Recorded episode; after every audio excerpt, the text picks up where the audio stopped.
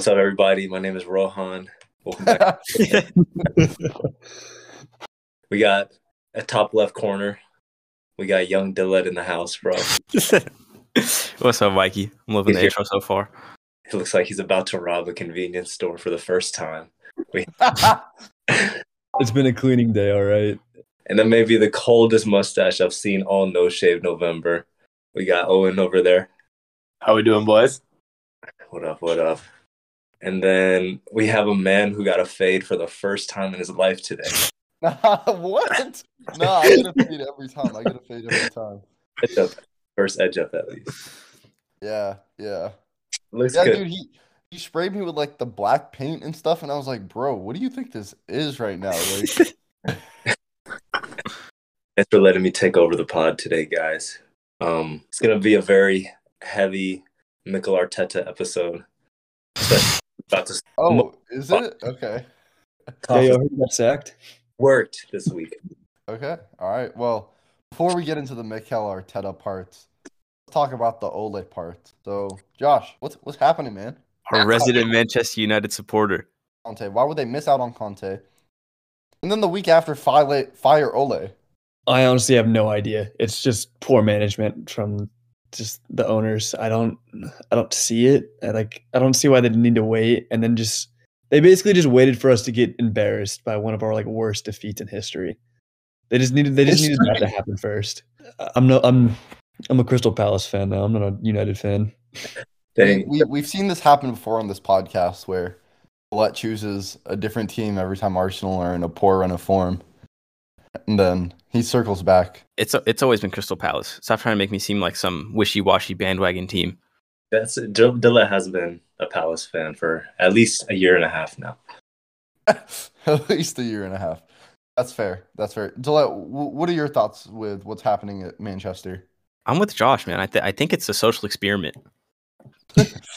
That's where I'm at on it because n- none of that made sense.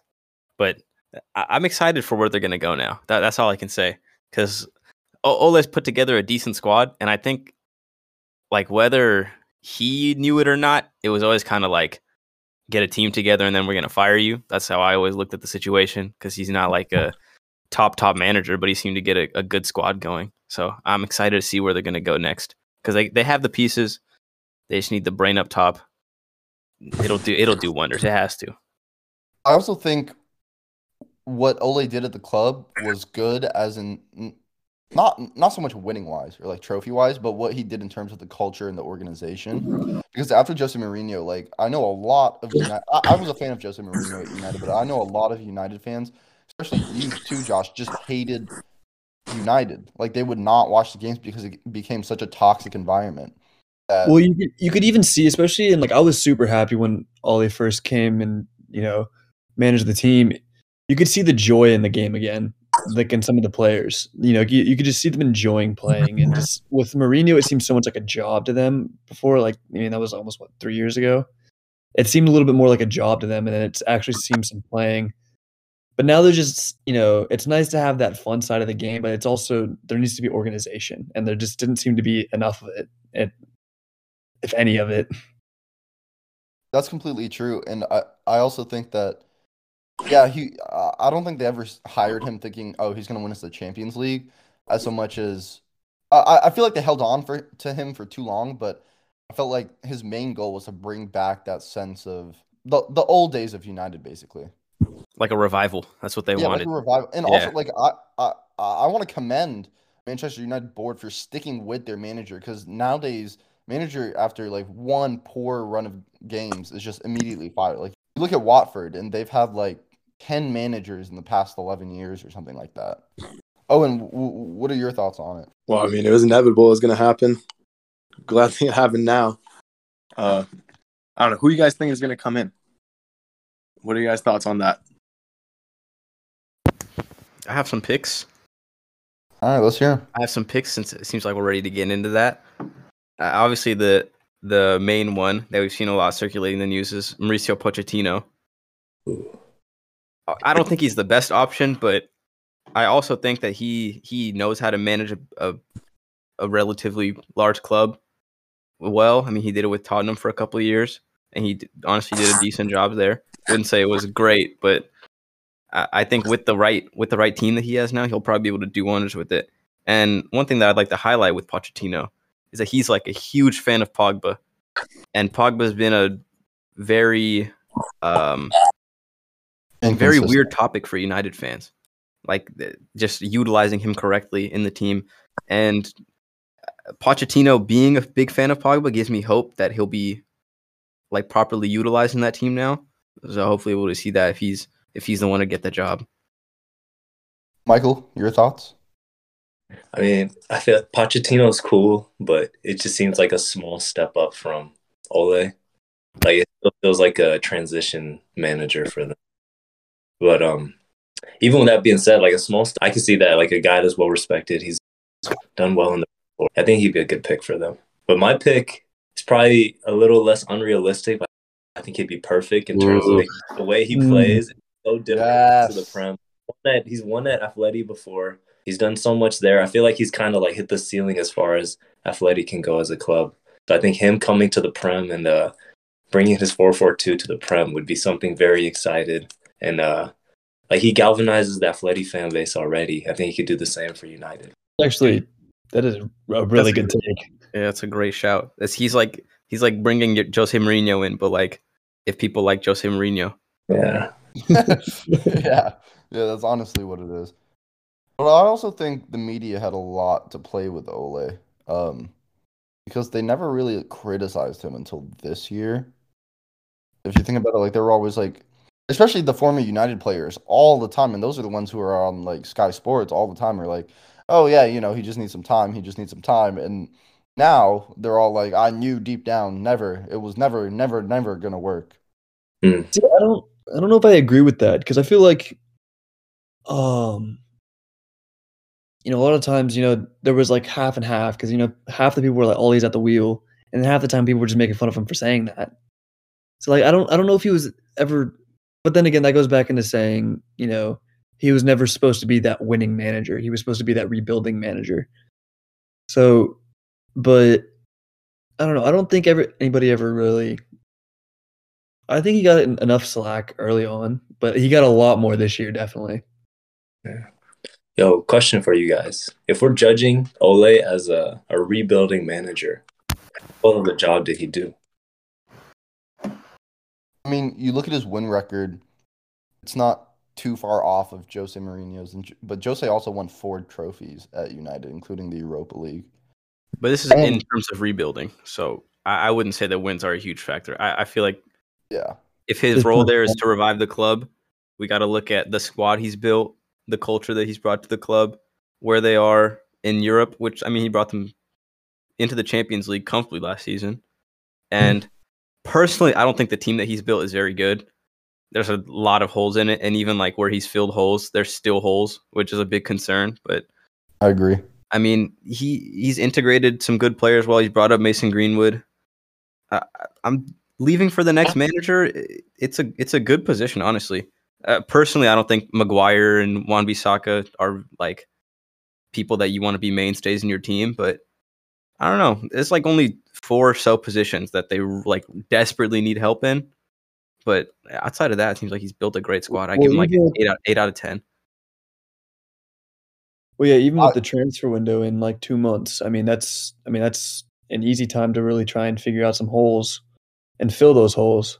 Was it Maguire or was that Mourinho that brought him in? I actually don't know. I'll check that. I want to say it was. I want to say it was Ole, because he's. I thought it was Ole. I think, I think Ole brought him in.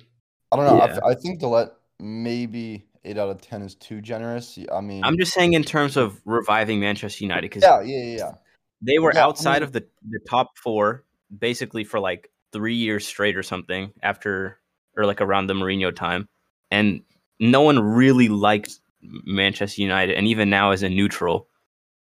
I, I can like I watch Manchester United and I say like I enjoy this team, I like the players, I like the like the the feeling of the club, you know. Even as an Arsenal fan, I say that. I mean, they're definitely in a better spot than when he took over, which is something that like isn't always possible. So that's something he can walk away with. But I mean, you look at it and you say, okay, is this a team Zidane could come and take over No, not really. Too many holes. Is this a team where a top manager can come in and take over? No, not really. You're looking for a manager who's trying to make that second step, like Graham Potter. But Graham, it, it's far too early for Graham Potter. Uh, I, I would rule him out in terms of hiring. I think it's a little bit early for him. But I think United aren't at a level yet where they can have a top manager like Zidane or someone come in. They they would have to have someone like Erik ten Hag um, over at Ajax, who's looking to try and make a second step up into that upper echelon of managerial uh, positions in football. That that's who exactly I was going to say. Well, and especially with, you know, Ajax being such a strong academy, United also has a very strong academy. He could actually develop a lot of those youth players better, and we could, you know, fill those holes not even using money, without throwing money at the problem, but through the development system. What what's going on with United's like youth academy? I feel like they should have more young guys on this main roster. I'll tell you what happened. It was stunted about two or three years. Whenever a guy named Jose Mourinho came in, and he it kind yeah. of there was a. I remember there was actually a, a good patch of, of young players around two thousand sixteen, seventeen at United, and Marcus Rashford was like the only one to really come through. Luke mm-hmm. Shaw as well, but Luke Shaw was kind of he was kind of injured for most of the Mourinho time. But yeah, th- that, that that's basically what happened. Rashford was the only one to survive that period. Martial, we know where he is now. But yeah. As for the, the under twenty-one team, I think is is okay. From, you know, from what I've seen, the under twenty-one team is actually very impressive. Manchester City's.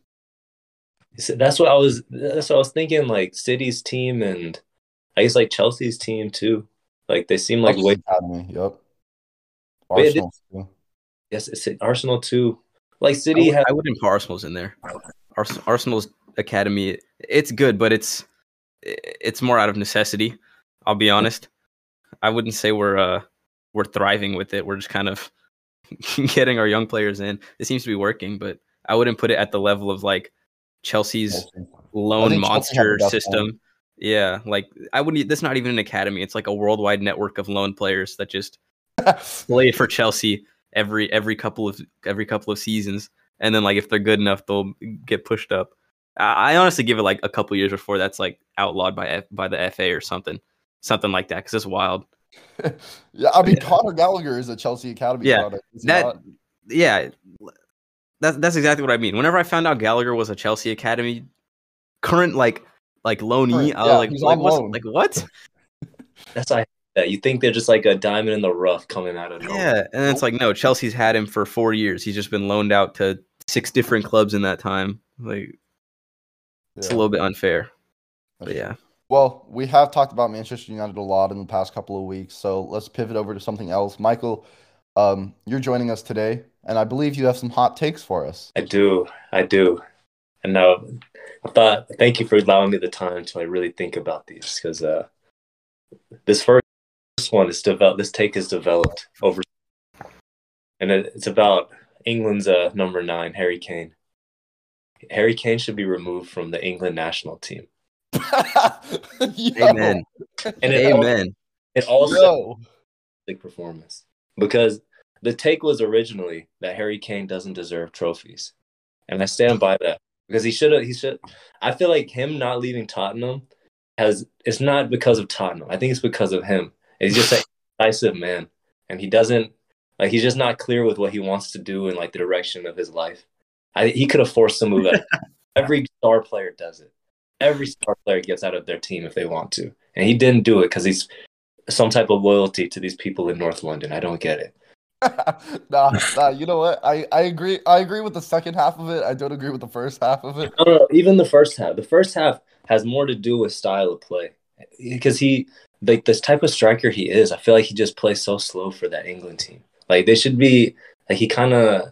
Like the way he like kind of sits back and like he'll uh, like kind of like a false nine roll sometimes. I guess John's looking at me so crazy right now, but um, it just doesn't like. I'm really glad City didn't sign him, because I feel like it makes them a much slower team, and I feel like he makes England a slow team too.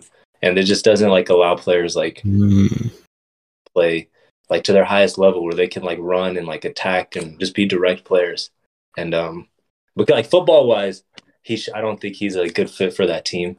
but also just winning trophy-wise, he's absolutely not a good fit for that team.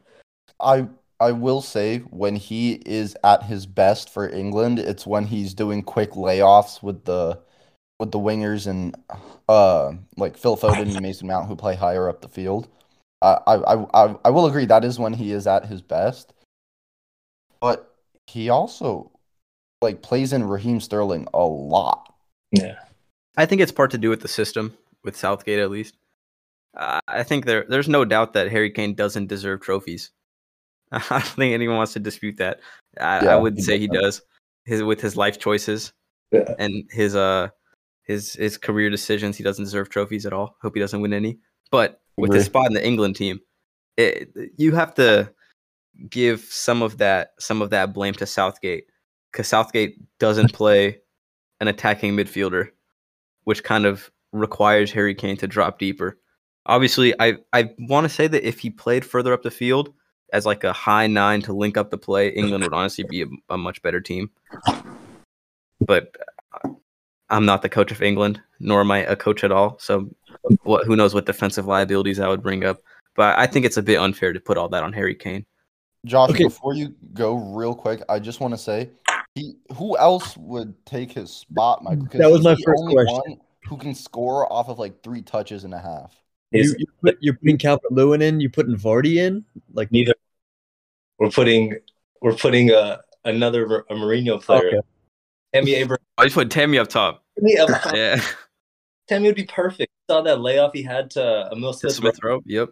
Amazing. He's, he's just not clinical enough. Like Harry Kane, like he, he if he gets one chance in a game, like I'm I'm putting money that he's gonna score it. He's one of the best strikers in the world. Like you can't argue, argue that. I can't. Like technique, I'll never argue against his like ability. It's un, it's almost unmatched. He's like one of the best. There's no question. Like his finishing is great. Like the type, like his passing is incredible. But it's just his like his mentality that I just cannot get behind.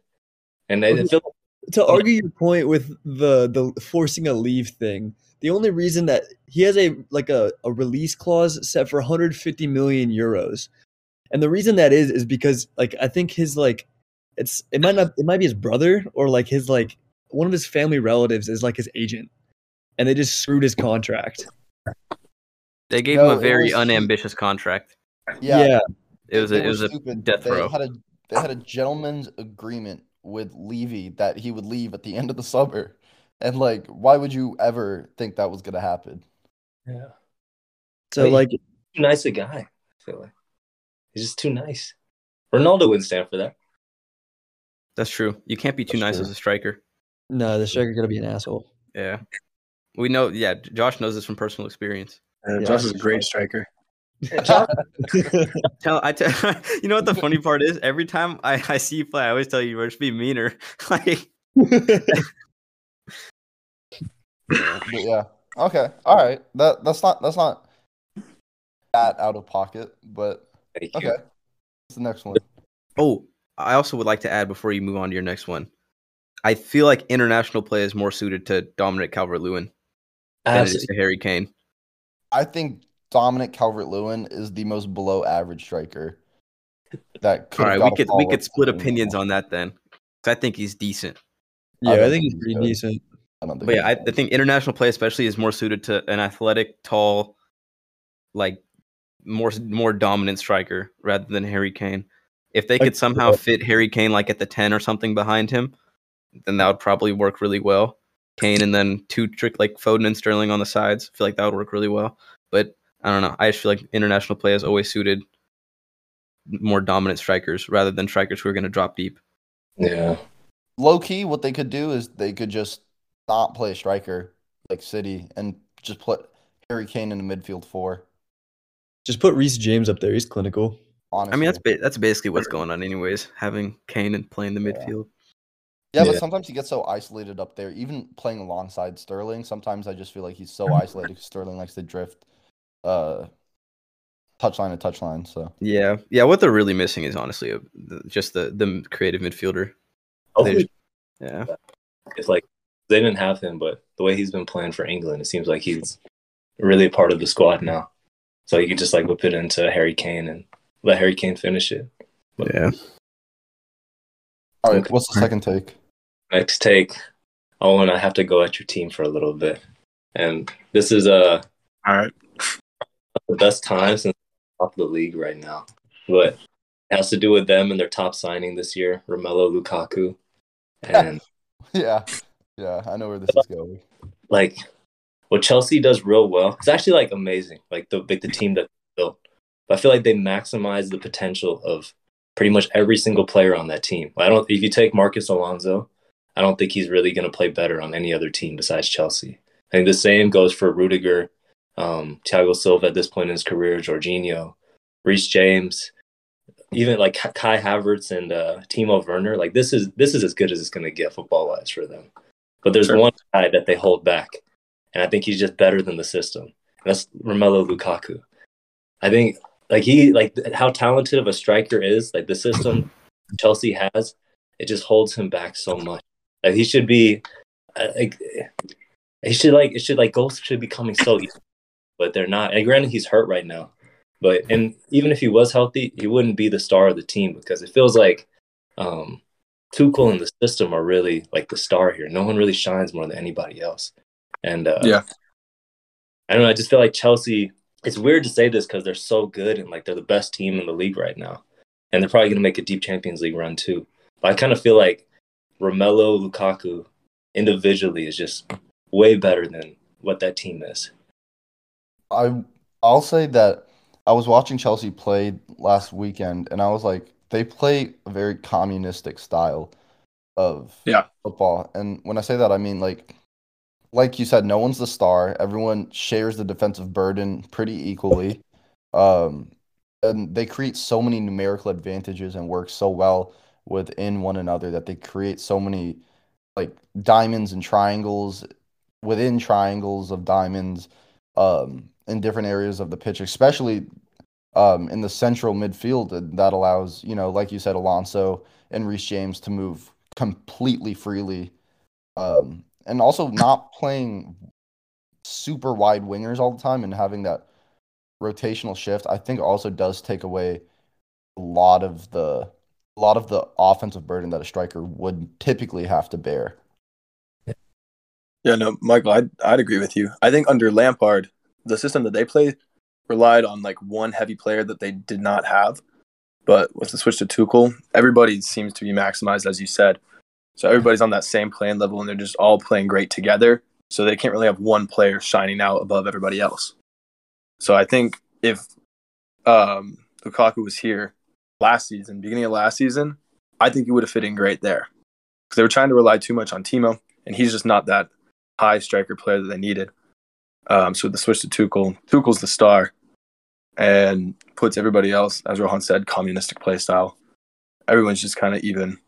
How many they've got? Like you can say this because they've got, I don't know how many goal scorers it is now, but it was like seventeen different goal scorers on the season. Well, and so, yeah, so like my point is, is like so you're saying that Lukaku is above that system, but this system is winning the Prem right now. So how is he above that system? Because yeah. obviously, I, when I see a good team, I think of a team that has many goal scorers. You don't know where the goal is going to come from, you know. And outside the outside backs are their leading goal scorers, like. When do you see that in a team?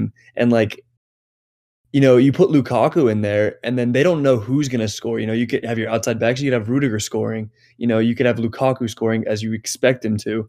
You know, that just makes it unpredictable for a team. It's hard to see who to pick up, who to put pressure on, who to double up. That's just, that makes it a little more difficult for a team.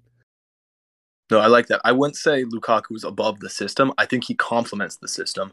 Yeah. He's a shining star that you would expect him to be. You know, anybody can play in the system, and it's just nice to have a clinical finisher. Exactly. He's an asset. He's not yeah. the star.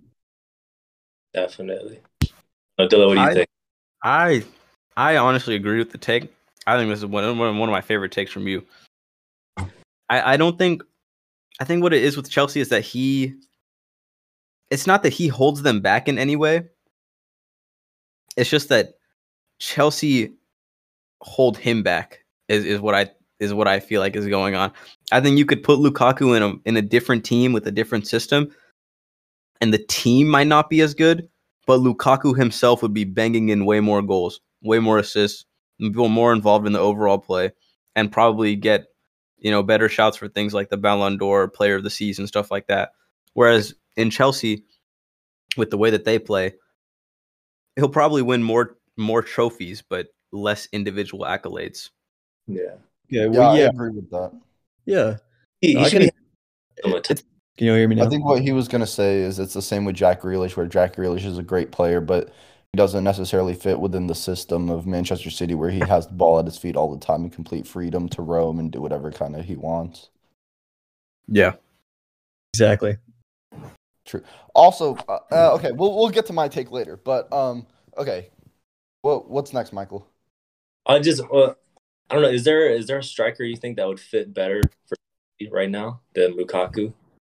Like I who? Think, I think yeah. Lukaku would play a lot better with Timo Werner up top, because Timo Werner, whenever he and Lukaku played together at the beginning of the season, Timo Werner opens up so much space for Lukaku, like so much space, that it's ridiculous. Like, I was watching the runs Timo was making and dragging defenders away from Lukaku, making it easier for Lukaku to turn defenders, as he likes to do. So I think they don't necessarily need a different striker, because I think the same thing's going to happen, where the team is so communistic in their approach that the goals are just going to come from everywhere. Yeah. So I think Lukaku is a good fit, but it's just that Chelsea hold Lukaku back rather than Lukaku hold Chelsea back. Yeah, I'd agree. I think I'd agree too. Like, Lukaku didn't destroy Arsenal earlier this year. And he's like a new player that hasn't really like fully integrated until he got like he got got here and then pretty much got hurt right after. So yeah. Sure, still great, but it'd be nice to see him like like when I watch like Madrid play and like the way like Benz, Benzema just kind of it all runs through him and he's the star of that show. I feel like that's how Lukaku should be, and I don't think he'll get that at Chelsea, but that's okay. It seems like he's like happy to be there, and he's gonna trophy. He's still gonna get his like eighteen to twenty. Yeah. yeah. And um, yeah, Rohan, that was that was my last take today. That's all I got. Those were some good takes. I'm not gonna lie. I'm not gonna lie. Those are some good takes. But interesting. I, I have a take.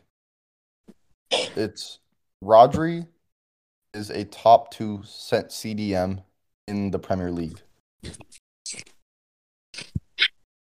The only one who comes, who, who I would put ahead of him, because I don't consider Conte a C D M. I consider Conte a center mid, box to box. But the only one who, who I would put ahead of him is maybe Fabinho. Maybe. Because I don't I've even been think this is that Rodri. hot. Huh? I don't even think this is that hot of a take then, if you don't mm-hmm. count Conte as a D M. Like, I, I'd count this like the center mids. Like, I kind of see them as C D Ms too.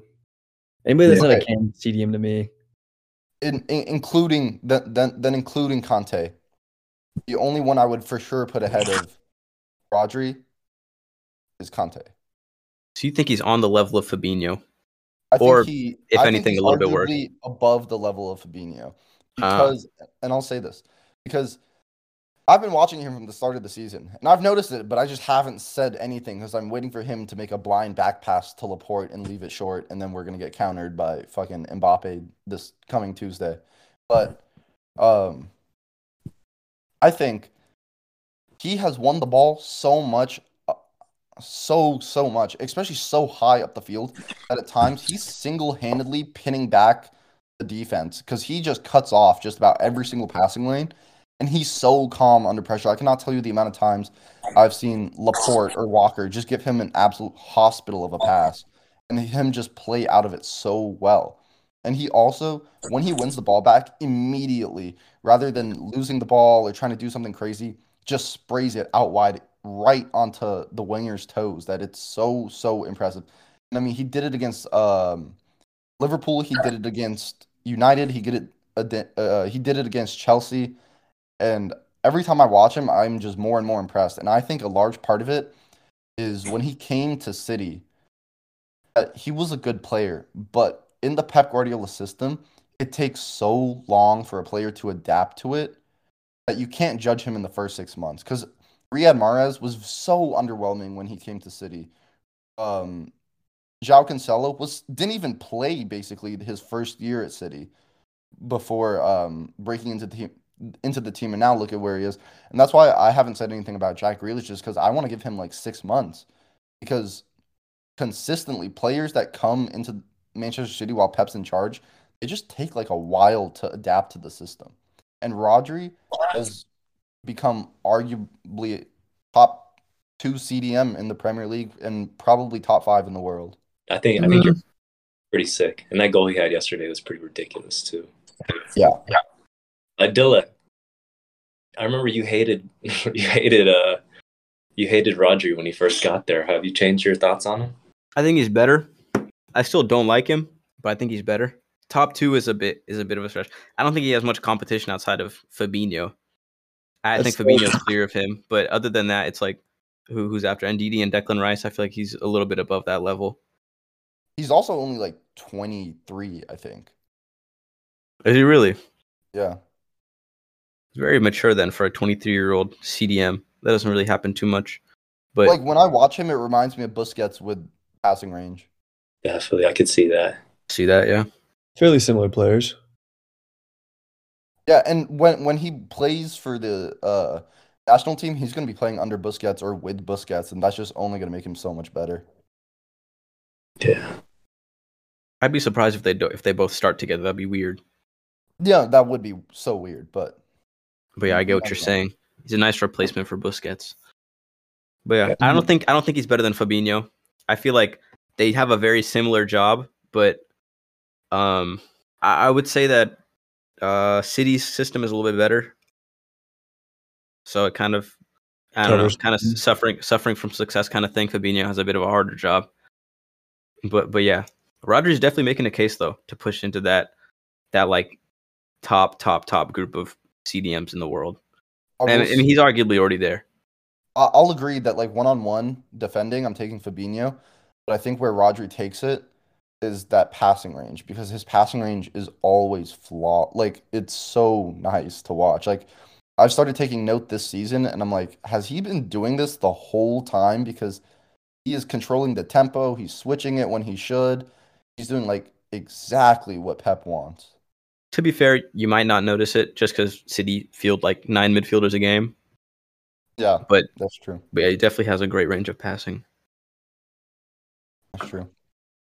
Any other hot takes? He seems very trustworthy, yo. I feel like I could trust Rodri with like anything. Off the also, pitch. What also made me a fan of him is he, he still drives the same car, um, like from two thousand and like twelve or something. And what he, is it? Uh, I don't know. Like he gives away a lot of money to schools. He gives. Uh, he doesn't have any tattoos, so he can donate blood every month. He's, he's also a nice, nice lad. You not donate blood if you have tattoos. Yeah, you can't do that. Yeah. All right, guys. Next episode on the Kidman Podcast, Rohan will be um, confessing his love to Rodri. Stay tuned. I mean, oh. Yo, Rodri, if you're hearing this, hey, nicest hat in the Prem. Episode. There we go. Go through the tats. Yeah. Ooh, low key. We could do that. My, my number one's definitely gonna be Zaha's star tattoo on his neck. It's easy. Or or uh, Ederson's smiley face. That's I want Ederson. Oh yeah, that, yeah, that'll be Ederson there. Has my vote. Rodri oh. drives an Opel Corsa, which I guess is a European. Yeah, yeah, it's like the European looking I've ever seen. Very compact. It's like a Mister Bean car, I guess. Like a Mini Cooper kind of thing? Yeah, like a Mini Cooper. That's fine. I don't know. I don't know if I trust him now. Yeah. That's fair. Well, that's all the time we have for you guys this week. Michael, thank you so much for joining us. Be sure to tune in next week with another episode. We'll see you guys then. No Arsenal talk. That's messed oh, up, bro. Do you want to do Arsenal? No, no, no. We can do that. We can do that. Yeah, yeah, go, go. Nah, dude. One week without Arsenal is nice. One week without Arsenal. I just want to say, we can't end it on this. Arteta would kill uh, Klopp in a fight. No doubt in my mind, yo. No you doubt. You think Arteta would beat Klopp in a fight? Absolutely, yo. Klopp did not Klopp win. Is, Klopp is a beefy dude. dude. Klopp is yeah, terrifying. A... Dude. I mean, Klopp's a nice guy. I want to meet him. But he's also to be fair, German, Arteta's though. still in shape and like thirty-five. Klopp's an old man. Next celebrity boxing match? Yeah. Arteta versus like... Klopp? Klopp has that, like... I think Klopp could be Jake Paul's ass. Absolutely. I agree. I agree. I agree. He would fuck up Jake Paul.